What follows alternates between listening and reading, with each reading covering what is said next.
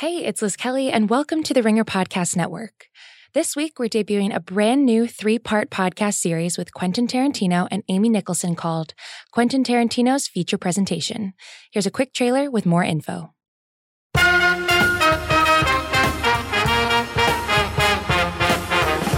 If you go to Quentin Tarantino's new Beverly Cinema in Los Angeles, you're going to hear that feature presentation song.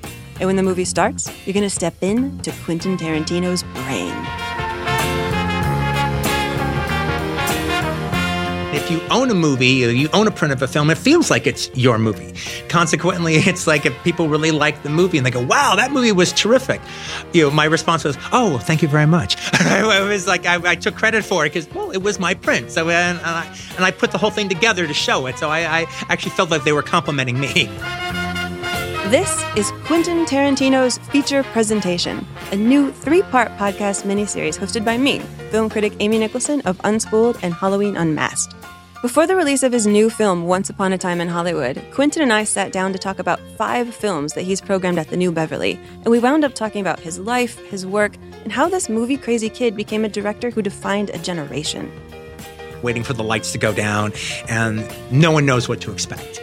Is this going to be one of those special times? Is it not going to be one of those special times? Is it going to be a forgettable time? The first episode of Quentin Tarantino's feature presentation is out later this week. It is the closest thing to sharing a bucket of popcorn with the man himself, so subscribe now wherever you hear podcasts.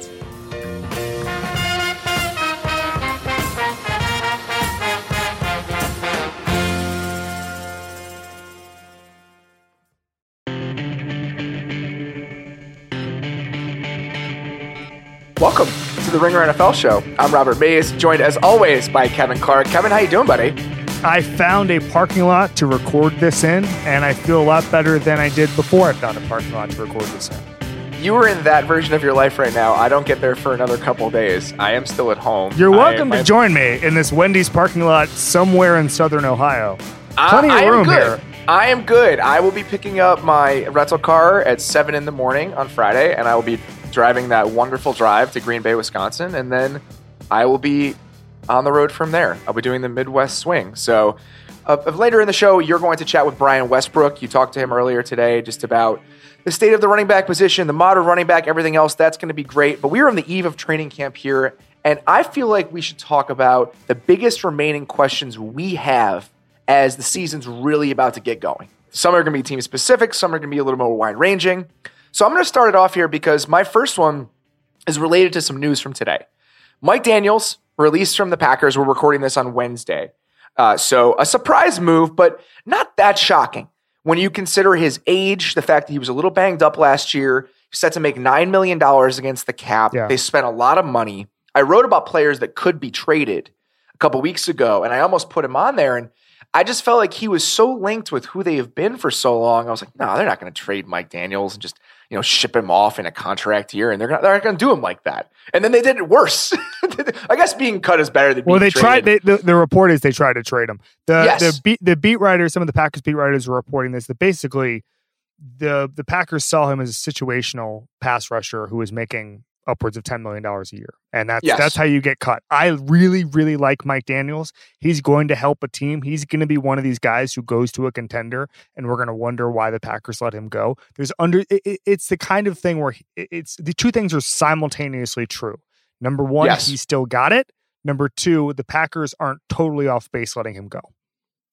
I'm with you. I felt like you know the, the pass rushers in Kansas City were a little bit like that, whether it was Dee Ford or Justin Mm. Houston. I mean, it's surprising moves, but ones you can understand as you consider the context. So my question, as it relates to Mike Daniels and kind of the rest of the league, Mm. which team that is close is going to add that one piece that puts them over?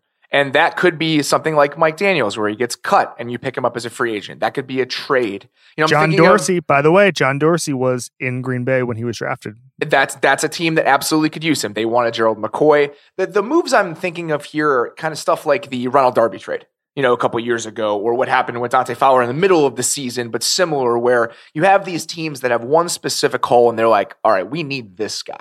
We need this guy for it all to come together. Another example, strangely, even though we didn't really think it was a big deal at the time last year, was the Eli Apple trade. Yeah, that's another great example. Yes. So, and those are midseason deals, but I think that this is the same kind of conversation. Teams have a very good understanding of their roster by the end of training camp. Who are we going to see on the move? The one thing that keeps coming back to me, and again, it sucks so bad they don't have a general manager, is why aren't This could be one of two teams. for Trent Williams? Oh, come on. I it's because they don't have a general manager. I, I just that it makes so much sense. You have a team that will never admit they're rebuilding because the Vik- or the Redskins are never rebuilding. But it's a team that cannot do anything this year. You know, you have either Case Keenum or Dwayne Haskins. It's a roster that is in such no man's land. You know, Trent Williams is only five million or has only uh one point nine million dollars in dead cap after this season. He's set to make fourteen point eight million. I'm sure he wants a new deal. The Texans can probably negotiate that cap number down. They have the second most cap space in the league after the Colts. You know, the Colts are a Mike Daniels team, possibly. This is the advantage, Kevin, of having flexibility financially, even after you build your roster at this point in the year. Because if one of these guys comes available, you can pounce on him. Yeah, it reminds me. I mean, I'm not saying that the the Colts couldn't have spent more money or whatever, but the Colts had second most or most cap space this year, and I both of us, at least me, made the argument they should go out and and get some short term guys. But they've got so much cap flexibility that if it's week three and they want to add a guy, they can. And I think that that's that's exactly what we talk about when you when you I think people overlook um, cap space going into the season because it can be used as a very, very, very valuable property. Is there anybody that you would want to see on the move and a team that you think is one or two moves away from really helping themselves? Oh, geez. I mean, I, I think I still need Cleveland to get as good as possible. I understand that they have a what looks to be honest. You know, a couple people have said this. I mean, it looks like there's not a lot of holes on that roster, with the exception of maybe offensive line. And I understand that maybe there's not a real guy out there to address that right now. But I, I don't know. I mean, it's again, so many of these. I didn't think the Dante Fowler trade was going to work out. I didn't think the Eli Apple trade was going to work out. It's not necessarily about taking those big swings. It's more about finding the one guy who fits your scheme to complete it in a way that no one really sees coming. I think the best sort of uh, August, September, October moves have been under the radar the last couple of years. I've written about a couple of these guys. I think that some of them are more realistic than others. You know, Yannick Ngakoue is holding out. I think it's going to take Yeah. a lot to get him, and, and as it should. I mean, he's going to be a twenty million dollar pass rusher. I mean, his when his agent goes to the table, that conversation is going to start with the Demarcus Lawrence money. And the Jaguars may not want to give him that. Consider the things that they've invested in that area. They drafted drafted Josh Allen this year in the first round, and there may be a team that thinks they can pry him away. That one's a little bit more unrealistic. The one guy I keep coming back to, and you talk about the Browns and offensive linemen and how they rarely become available in the market, and they don't because it, they're so hard to come by. What about Vaitai though? Mm, Because if you're the Eagles, I can understand really caring about offensive line depth when Jason Peters is there, but you have Andre Dillard now. So you have two backup tackles on your team that could be considered possible starters. Maybe they don't think he's ready. Maybe this is an insurance policy. But if I'm a team that doesn't like its offensive line, either depth or just starting pair, I'm definitely making a phone call. Hey, are there guys in your opinion who are bigger names that you'd think about trading? I mean, you look at a guy. I'm not saying you should. I would try to keep him, but just from from what's happening, you see Jalen Ramsey show up. Did you see the Brinks truck gimmick? He I did see the week? Brinks truck. Yes. Okay, so How do you, You feel know, about this? I thought it was a good gimmick. Generally, it's a I'm- good bit. I'm It's a pro good bit. gimmick. I'm pro bit in that situation. Um, remember Antonio Brown showed up in a Rolls Royce last year, two years ago, whatever it is. I'm I am generally in favor of bits. I saw uh, former UFC fighter Brendan Schaub, now a stand-up comedian, was kind of roasting him for struggling with the doors on the Brinks truck. um, which you got to. Here's the thing: if you're going to do that bit, you've got to have it all mapped out. You've got to have it all mapped out. So um, I thought it was okay, but let's flip this on its head a little bit. Is there a guy going into contract negotiations where you'd say, okay, maybe that team it makes more sense to get a really high pick or good value in return rather than pay him? Is there somebody like a Zeke Elliott, a Melvin Gordon, a Jalen Ramsey, where if you're the team, you start thinking about it? I think with Jalen Ramsey, I would pay him. You know, we've Yeah, talked I- about I the- agree. the, I danger agree. of paying singular defensive players, but I think that you've seen what Stephon Gilmore can do for the Patriots. That's still to me a very valuable part of building a championship team because if Agreed. coverage really is something that we're starting to value more and more when it's uh, compared to the pass rush, it's hard to predict individual cornerback production from season to season. It's not hard to predict really great corners being great. And he's one of those guys. The guy I keep coming back to is AJ Green because Yeah. if you're the Bengals and you look at your three year outlook here, Tyler Boyd under contract. Tyler Boyd is under contract. He's a nice piece. They would have a hole there, obviously. But what are the Bengals going to do this year? The Bengals season, I think, is pretty much over. To lose your left tackle, What? what? okay, go ahead. the left side no, of I, agree. offensive I, line I, is I already don't gone. disagree. Yeah. I- It's. I mean, I they could be fine. I think that Dalton was quietly pretty good last year when his weapons were healthy. You know, I really like what they could be as a passing game. And when it comes to mixing Tyler Boyd, AJ Green, if Tyler Eifert can give them anything, you know, the way they looked against Atlanta when all those guys were playing, it was like, shit, man. I know Atlanta's defense sucked, but th- those guys could really sling it when everyone was around. But we've seen what Dalton needs as far as infrastructure. It, he's such a perfect control group as in for quarterback experimentation because as Mhm. soon as you start affecting the ancillary pieces of what that team is, he starts to struggle a little bit more. And Mhm. going into a season when you lose Jonah Williams, even if you didn't think Clint Boling was going to play, this still means you're moving Cordy Glenn back out to left tackle and getting worse at two positions. Uh, it's a huge problem. And I just think that if you're being honest with yourselves, if you're Bengals management, I feel like you should look at what you're going to be this year, what you're going to be over the next three years, the fact that AJ Green is 30. And I really think a team would give up like a first round pick for him. Who is it? I mean, I said the Saints before. I, I don't. That that's the team that is the most fun. But it to me, he's the type of player. No, isn't the That team that's most the fun table. the New England Patriots? Oh man, I like the Yeah, I Saints feel like- just because I hate Okay. giving the Patriots all the players. Well, doesn't matter because we're in the Super Bowl. So tough scene. I know. I know. All right. What's your first question, buddy? Minnesota. Is there a Kubiak effect? And does the play action, the potential overhaul of an offense there, get them to where they need to be? I want wrote to talk about about, play today. action. I want to talk about play action because I know I, I love you and I want you to talk about play action as well. I'm writing about this fairly soon. I went to Okay, Minnesota surprise. in June. Surprise. I went to Minnesota in June to talk to Kirk Cousins and Kubiak and everybody about what they're doing. That's gonna that'll run later this offseason. You know, Okay. I don't mind saying or later this training camp. I don't mind saying that. Oh, oh, I- he's- oh, he's- you, you, you were going to try to keep it a secret that you're going to write about play action? he uh, he said a lot of fascinating stuff, and I think that Who, who, uh, Cousins or Kubiak? Cousins did. Cousins Yeah, did stuff that it was surprising to me. The stuff that Stefanski told me and the Kubiak did was not necessarily surprising. One thing that Stefanski said that I thought was was pretty interesting is that he doesn't really come from a background offensively.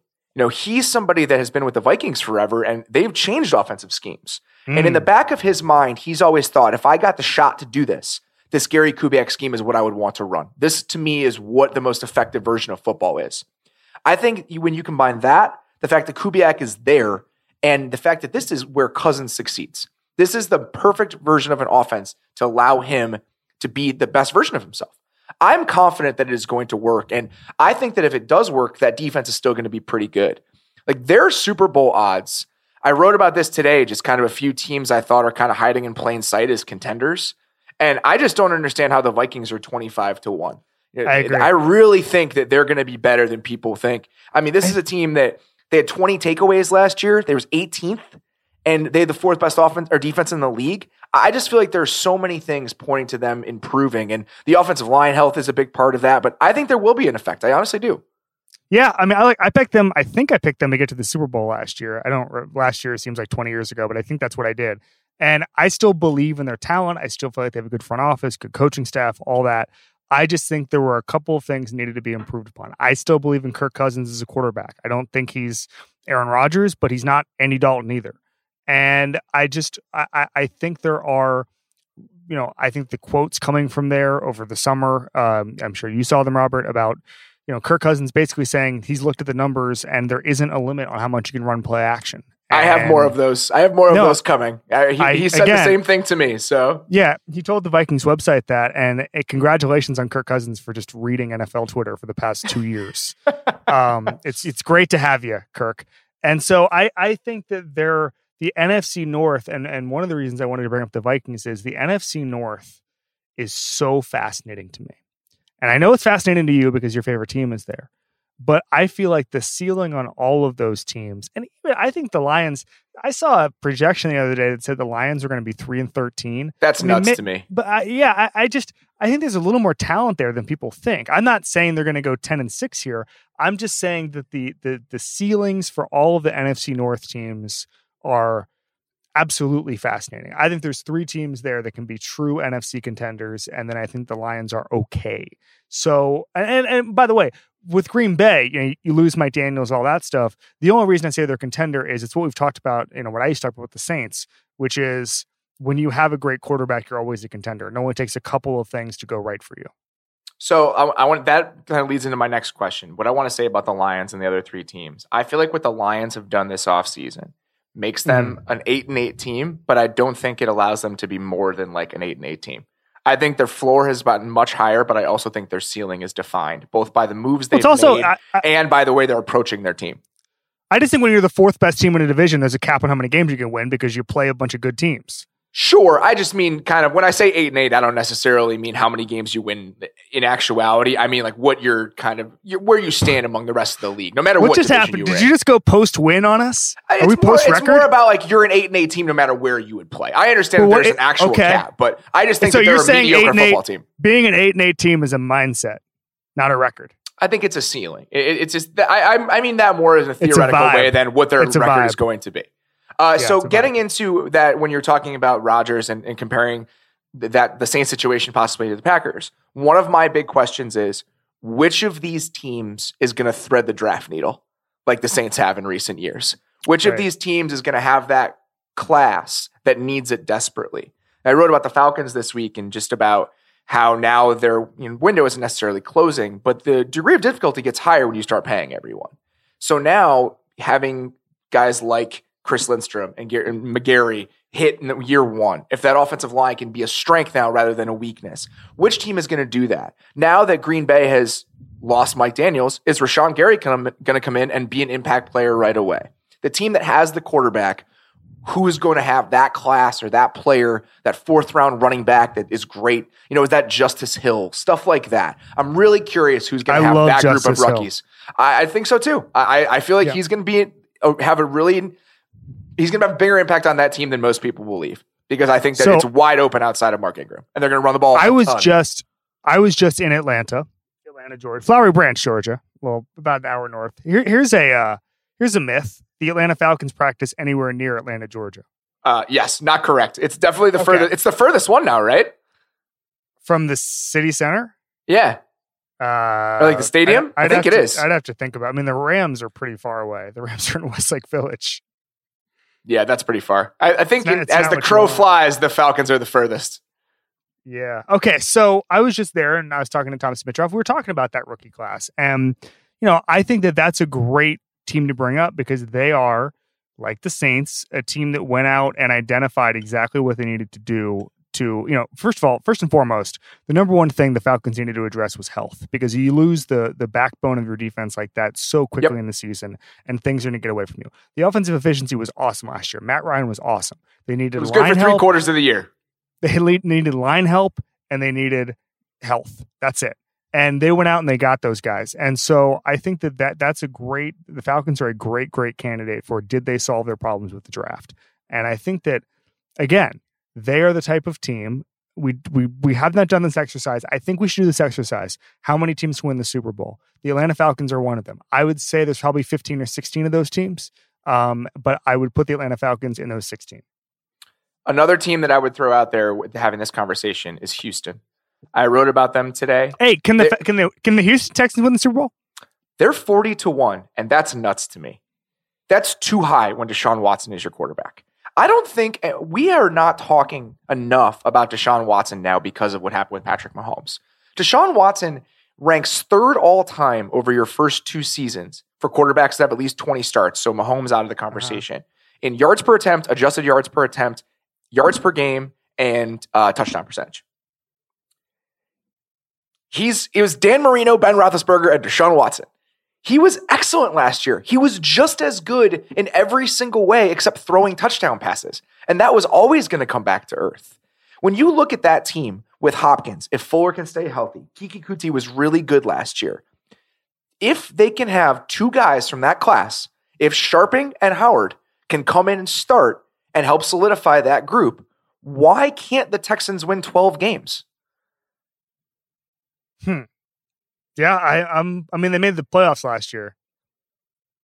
Their defense has some moving pieces. You know, they lost Tyrann Mathieu. You know, they lose Kareem Jackson, but they brought in Bradley Roby. They brought in Tashaun Gipson. You could argue both of those guys are somewhat of a downgrade, but is it that much of a difference to say that their defense is going to be actively bad? They were a top 10 defense by every metric. Yeah, I look, I mean, I so you're saying that they're in your group of teams that can win the Super Bowl. Yes. Has a team with with this, that just just announced they're not hiring a GM ever won the Super Bowl? That is my concern. Is that it's such a team that could use one or two quiet pieces, quiet moves to solidify the margins of their roster, and they have no one in charge of handling the margins of their roster. I've roster. gone back and forth on whether or not not having a GM is a big deal because I think it is. Yeah, I think it is too, and I just think that it's it's like what we talked about. You have to have a guy who's constantly thinking about the team, as just from a roster construction standpoint.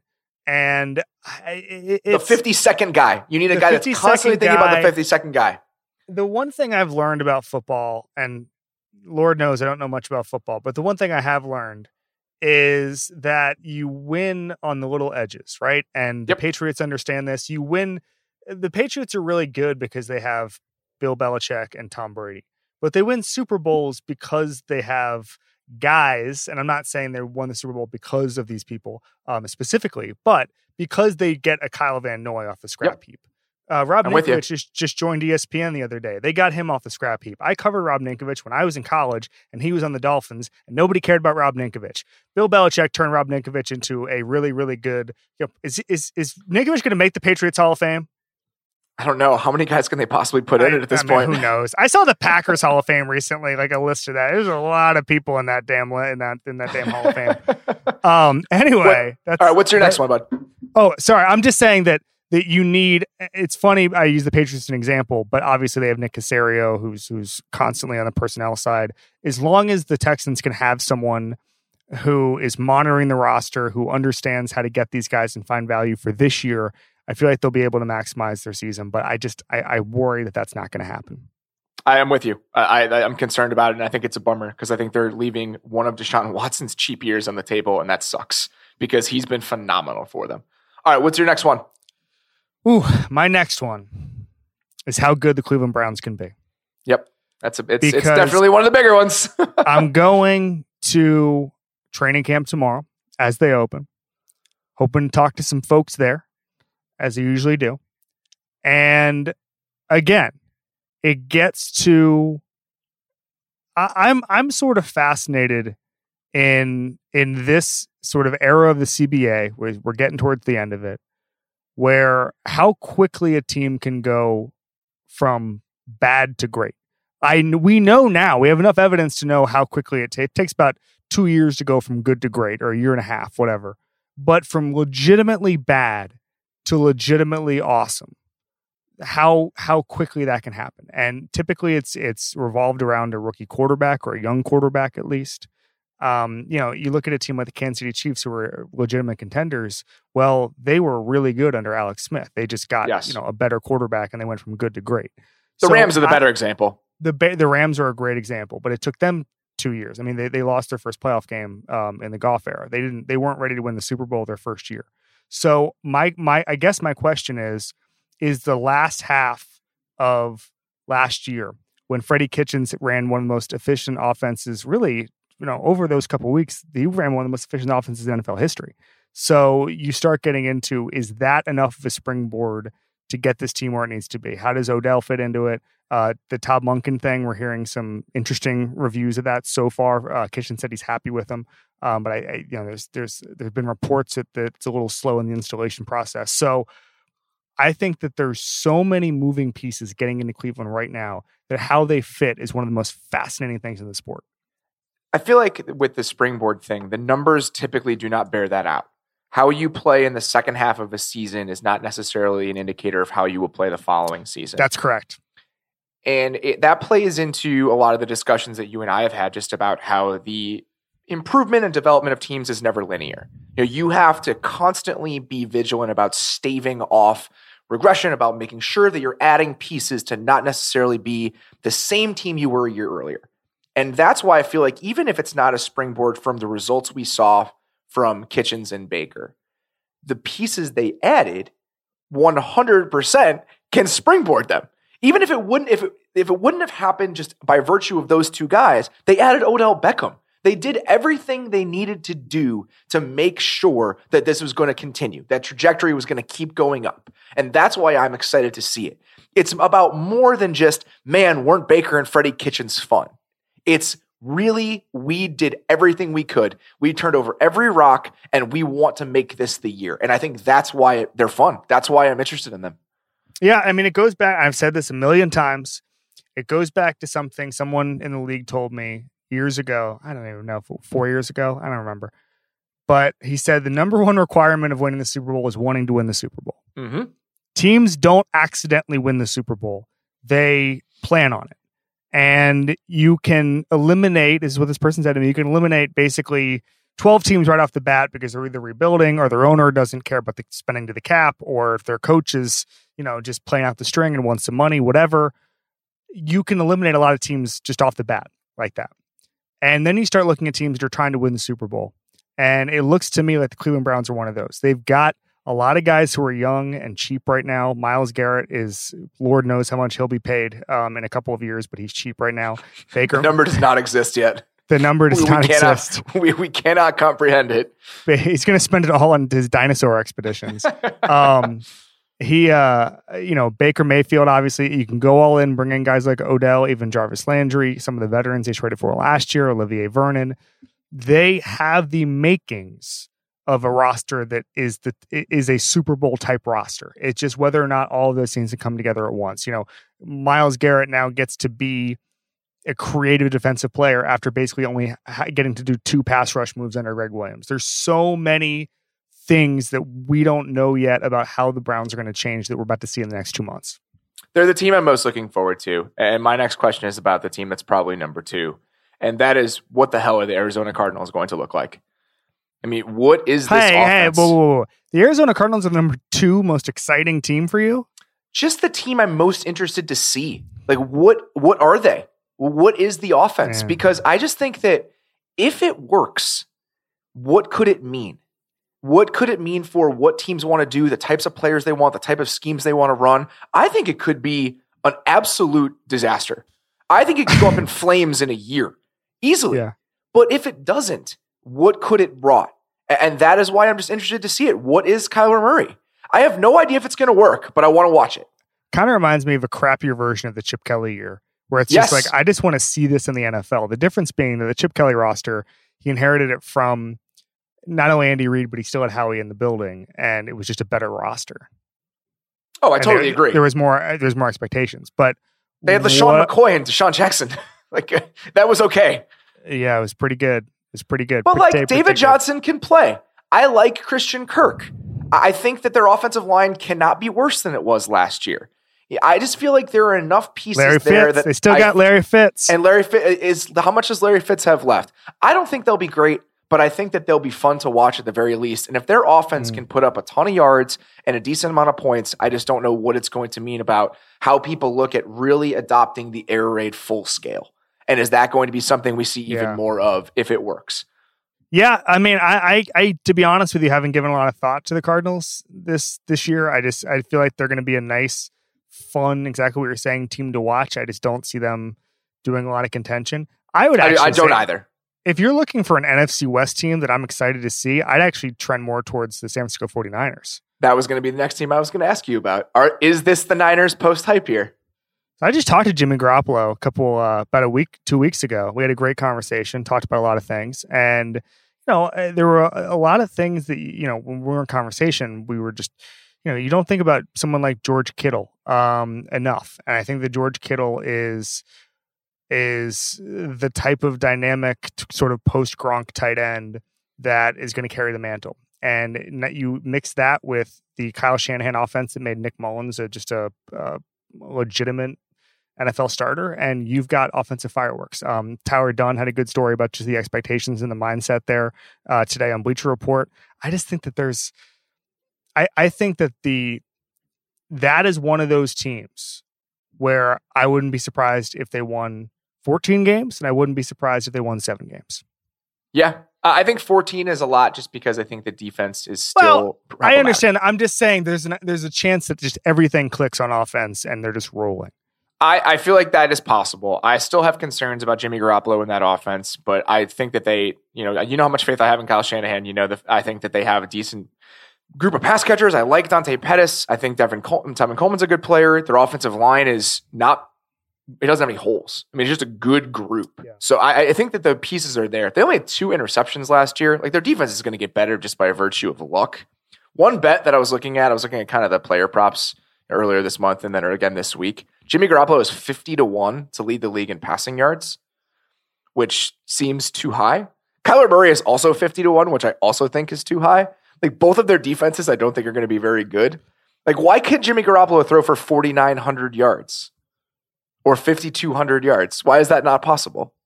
Yeah, I mean, it's a great point. I, I just, uh, who, uh, Roethlisberger led it last year? Yeah, Roethlisberger led it last year. He, he had like 5,100. Hmm. That's a high number, dude. It's a high number, but when your offense is really good and your defense is not going to be very good, that number comes into play. And I think is this going to be your, sec- your second ever your second ever NFL bet? No, I'm not going to bet it. I just think it's interesting. I'm not going to put no. I'm not putting any money on these. I just like. We should do a yearly Mays bet. We should do a well, just you bet once, exactly once a year on football. It would have to be like a futures bet though that doesn't. No, I, that's I, what I'm saying. Yeah, yeah, that's fine because I it's I don't want to be like rooting for these things. I feel weird about that. That's ethically not. It's just a sketchy area. I had a um I I did a pool for the British Open and we were talking about how once you know we don't bet on football because ethically it's just weird to just you know kind of if you if if we did bet the Jimmy Garoppolo thing and then didn't come through, we next time I talk to Jimmy Garoppolo, I'd be like, "What the hell was that, Jimmy?" Um, so it's just better just to not be there. But I did a pool for the British Open, and um, one particularly uh, muscled broy golfer uh, on Sunday faded and cost me a lot of money. And um, if you're looking for why I don't bet on football, it's that. All right, what's your next one? Um, how good the Philadelphia Eagles can be, having not only kind of stacked their roster. It, I was I was fascinated to see I don't know if you saw this when Joe Douglas left. He told Albert Breer that one of the reasons he maybe wanted to stay in Philadelphia instead of going to the Jets was um, how stacked that roster is going to be and how good it's going to be, even in relation to two years ago.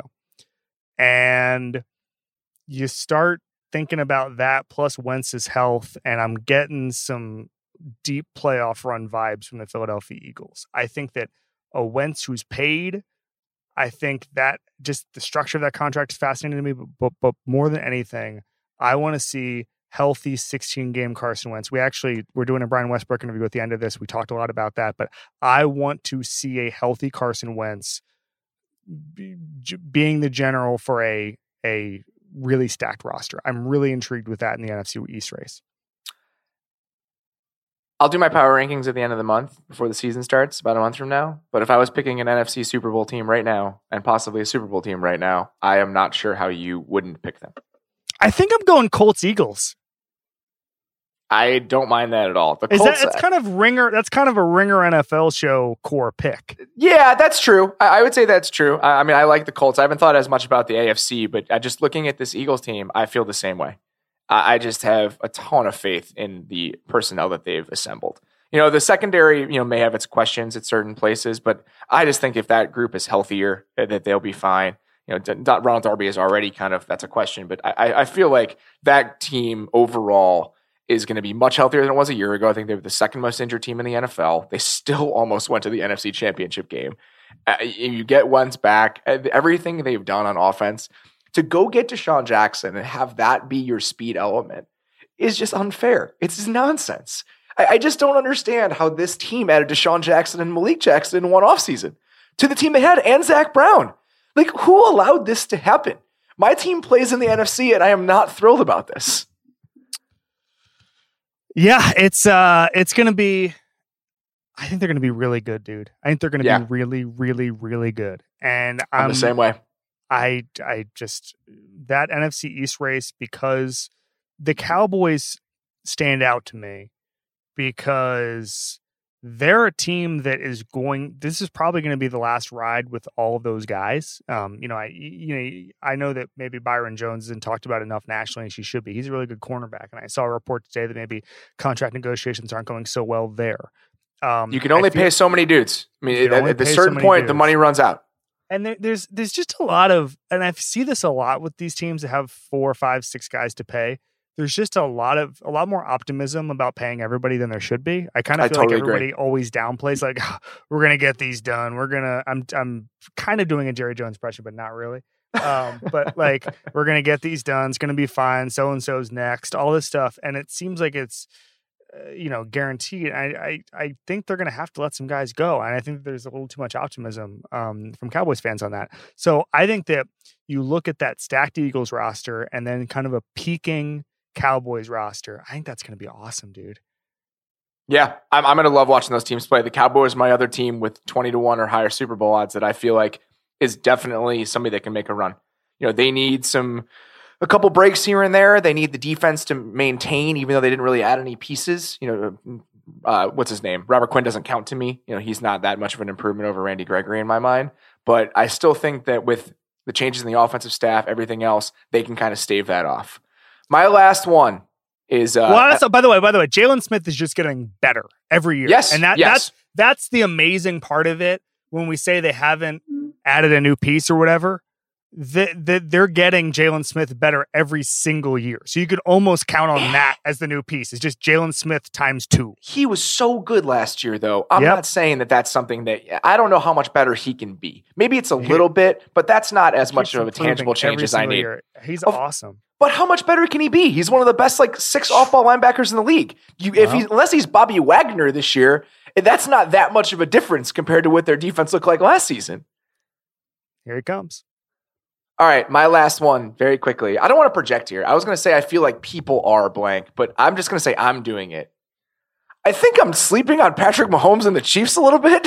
Mm. like it's one of those things where so much so many times we've seen just the touchdown regression thing happen and it's just kind of burned into our minds that when you have this historical season you're likely not going to follow it up with anything overwhelming maybe the chiefs are just that good maybe their offense is Yeah. so dynamic that they're still going to be just far and away the best offense in the league and that's going to carry them to the postseason and maybe heights it didn't even last year i think that's possible it's not mathematically likely. And so maybe the overall enthusiasm on it is a little bit dampened, but I definitely feel like I'm not thinking about them, talking about them as much as I should be right now. Okay, so here's the way I view the Chiefs, and I've been thinking about this a lot.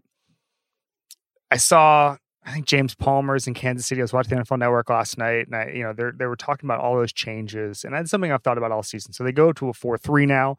They bring in Steve Spagnuolo instead of Bob Sutton. They bring in Frank Clark. Um, they bring in, you know, Honey Badger, the whole deal. They they do not get Earl Thomas, but they're almost their defense is almost reminds me of how we view the entire Browns organization, which is there's so many moving parts, and the way the way that they get those to click is so important, but at this point almost unknowable. Does that make sense? I'm 100% with you. I, I feel the same way. And you look at those on paper, you look at those and you think that they're going to be good, but you don't know. Right. I feel more comfortable saying like the Colts are going to be good because I know what the Colts look like because they didn't do much. They're just getting better on what they were last year. And the the the Chiefs are changing their defensive system. There's just so much going on there that of course they're going to be really good. Of course, I mean I don't I think it's going to be like last year where it's the Chargers and the Chiefs for for the division, but is you know I I'm not ready to say they're going to win 15 games. No, I'm not either. Mm. And because it's all projection on that defensive side, you don't know. You want to say that all this stuff is going to work. You know, Honey Badger is going to bring whatever this. He's such a leader and the mentality and just the effect of him being in the locker room, all that stuff. I buy into that stuff. I think he will do that. But Yeah. there's so many moving parts. And when there are so many moving parts, it's really hard to predict how they're all going to fit together. I'm with you.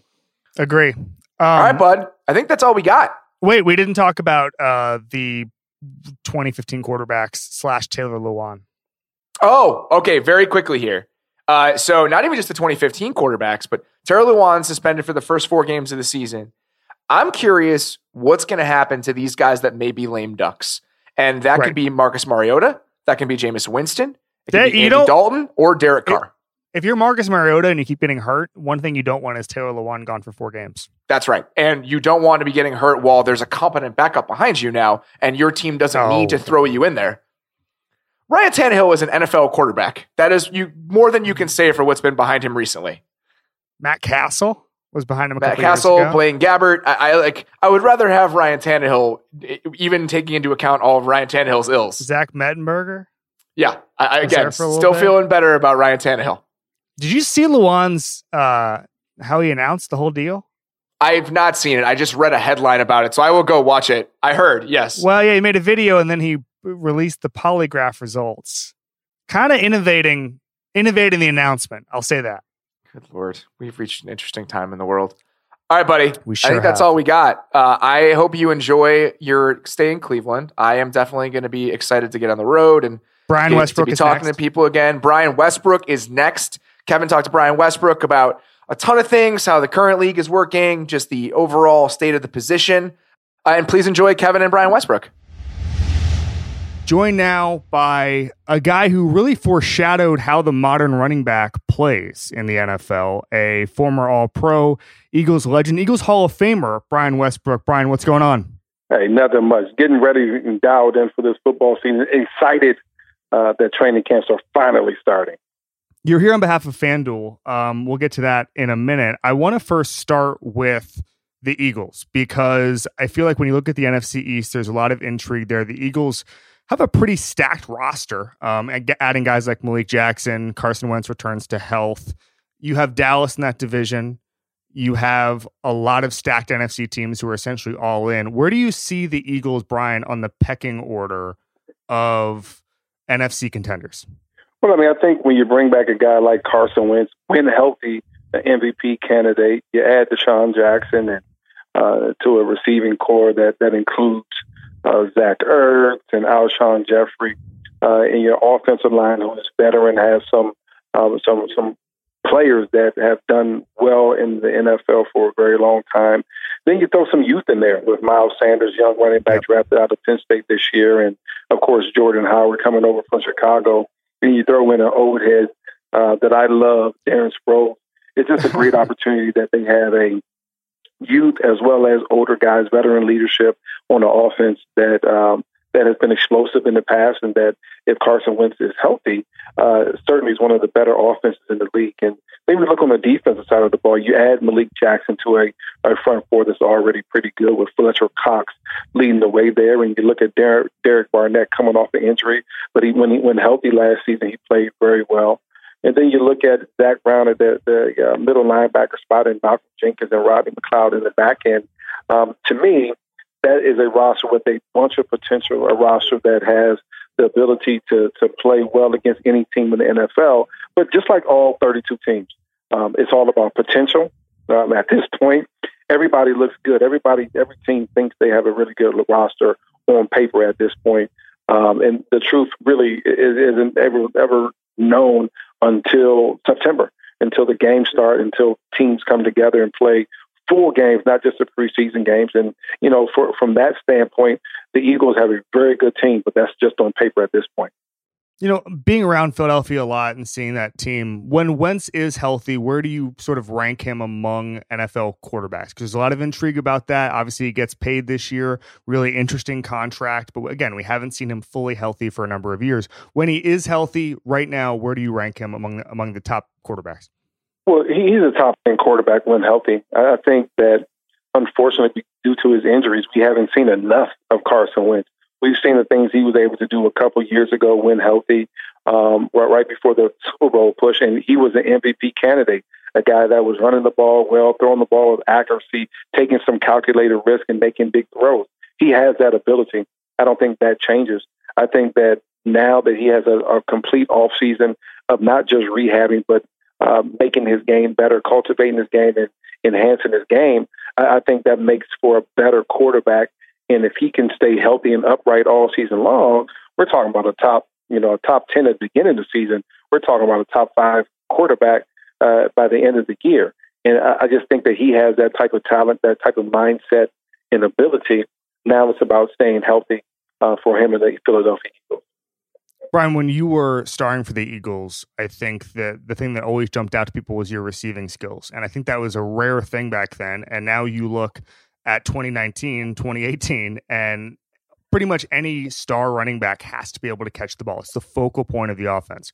When you look at the running back position now, what's the biggest thing that's changed? What jumps out to you about this crop now around the NFL as opposed to when you were playing, where that was sort of a rare skill?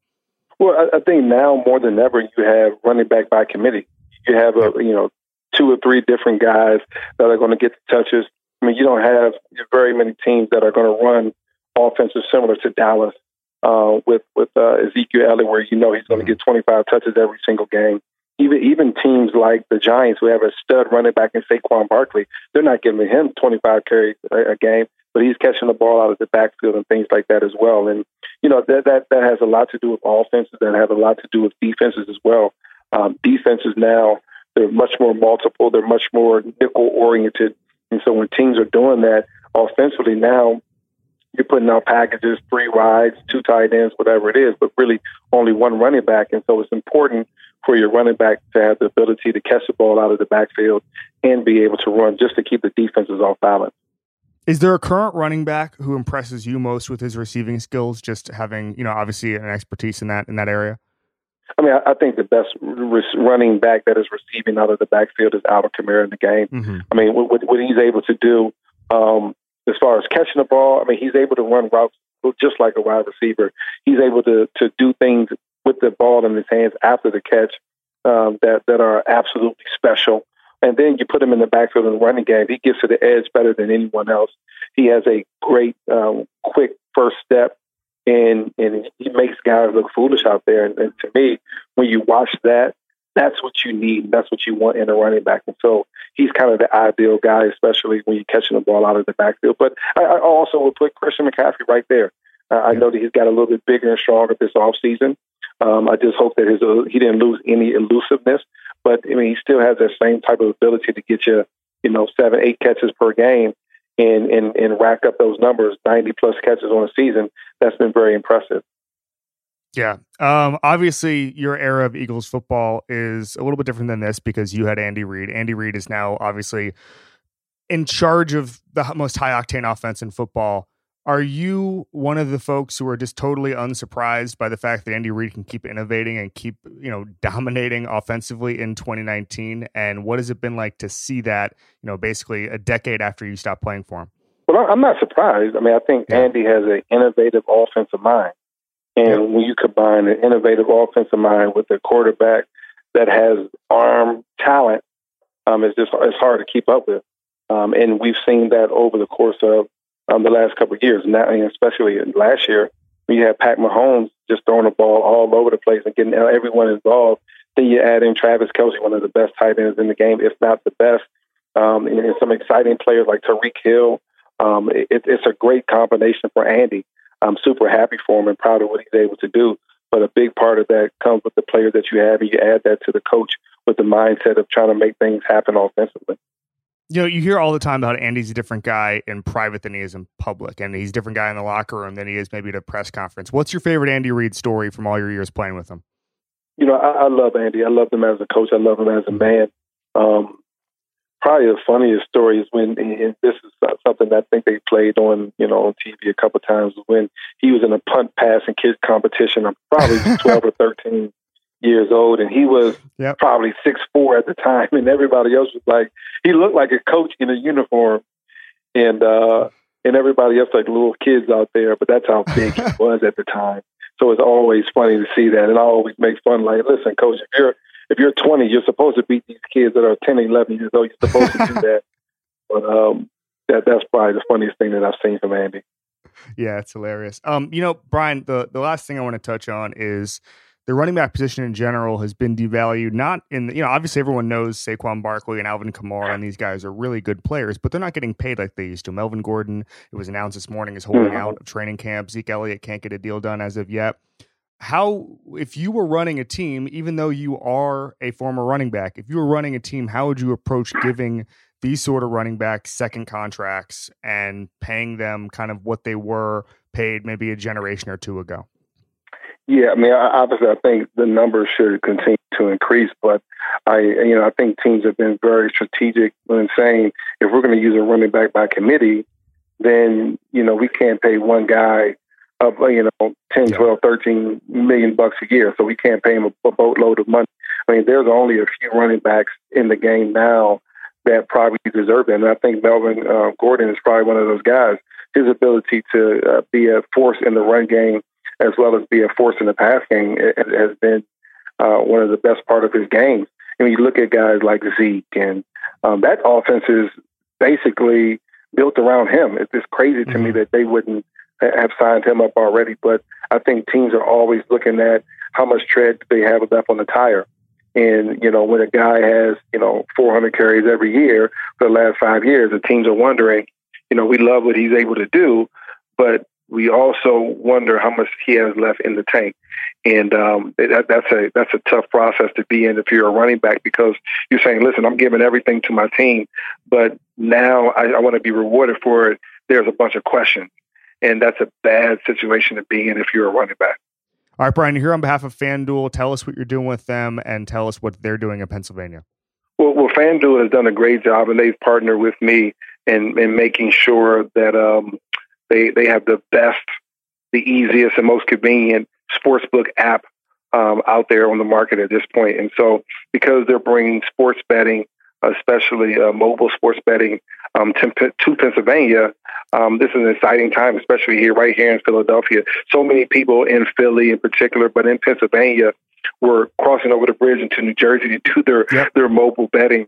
And to that to that fact that they've spent three billion dollars in New Jersey um, betting on games and things like that, and so now Pennsylvania is has launched um, their their mobile betting, and FanDuel in particular has brought their app, which is convenient, easy, easy to manage, easy to, kind of navigate through the app, and now we have the ability to to to uh, wager at the game, wager at home, wager at work, or wherever you're at, as long as you have your cell phone, and that's just a great opportunity for for our fans, but for our game and also for FanDuel.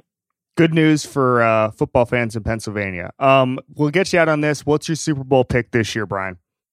Uh, I, I, think it's way too early to even consider a oh, Super Bowl okay. pick. I mean, if, if I if I had it my way, I would go Kansas City and the Eagles. But I, I think Ooh, there are so many things that that's right. There's so many things that could happen throughout a season. It's just so hard to tell. I mean, with injuries and teams playing well and home field advantage and things like that, I you know I, it's just hard to tell at this point. But if I had if I had it my way, I would go Kansas City and versus the Eagles, and of course I would have the Eagles winning. Perfect. Brian, thank you so much for joining us. Thank you. Take care. All right, guys, as always, thank you so much for listening to the Ringer NFL show on the Ringer Podcast Network. Brian Westbrook and Kevin were great. We will be back next week with a week's worth of training camp anecdotes for you. The stuff we're seeing, the stuff we're hearing, and uh, I couldn't be more excited about it. So thank you for listening again, and uh, we'll talk to you soon.